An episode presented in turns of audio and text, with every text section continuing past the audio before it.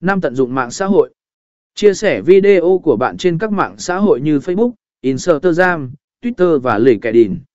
Sử dụng các hạ sở thích liên quan để tăng khả năng tiếp cận với những người quan tâm đến lĩnh vực của bạn. 6. Tạo câu chuyện thương hiệu. Video là cách tuyệt vời để kể một câu chuyện về thương hiệu của bạn. Hãy chia sẻ về lịch sử, giá trị cốt lõi và những thành công của thương hiệu thông qua video để tạo sự gắn kết với khán giả. 7. Tương tác với khán giả. Hãy tương tác chặt chẽ với khán giả của bạn. Trả lời các bình luận và câu hỏi dưới video và khuyến khích họ chia sẻ ý kiến của mình.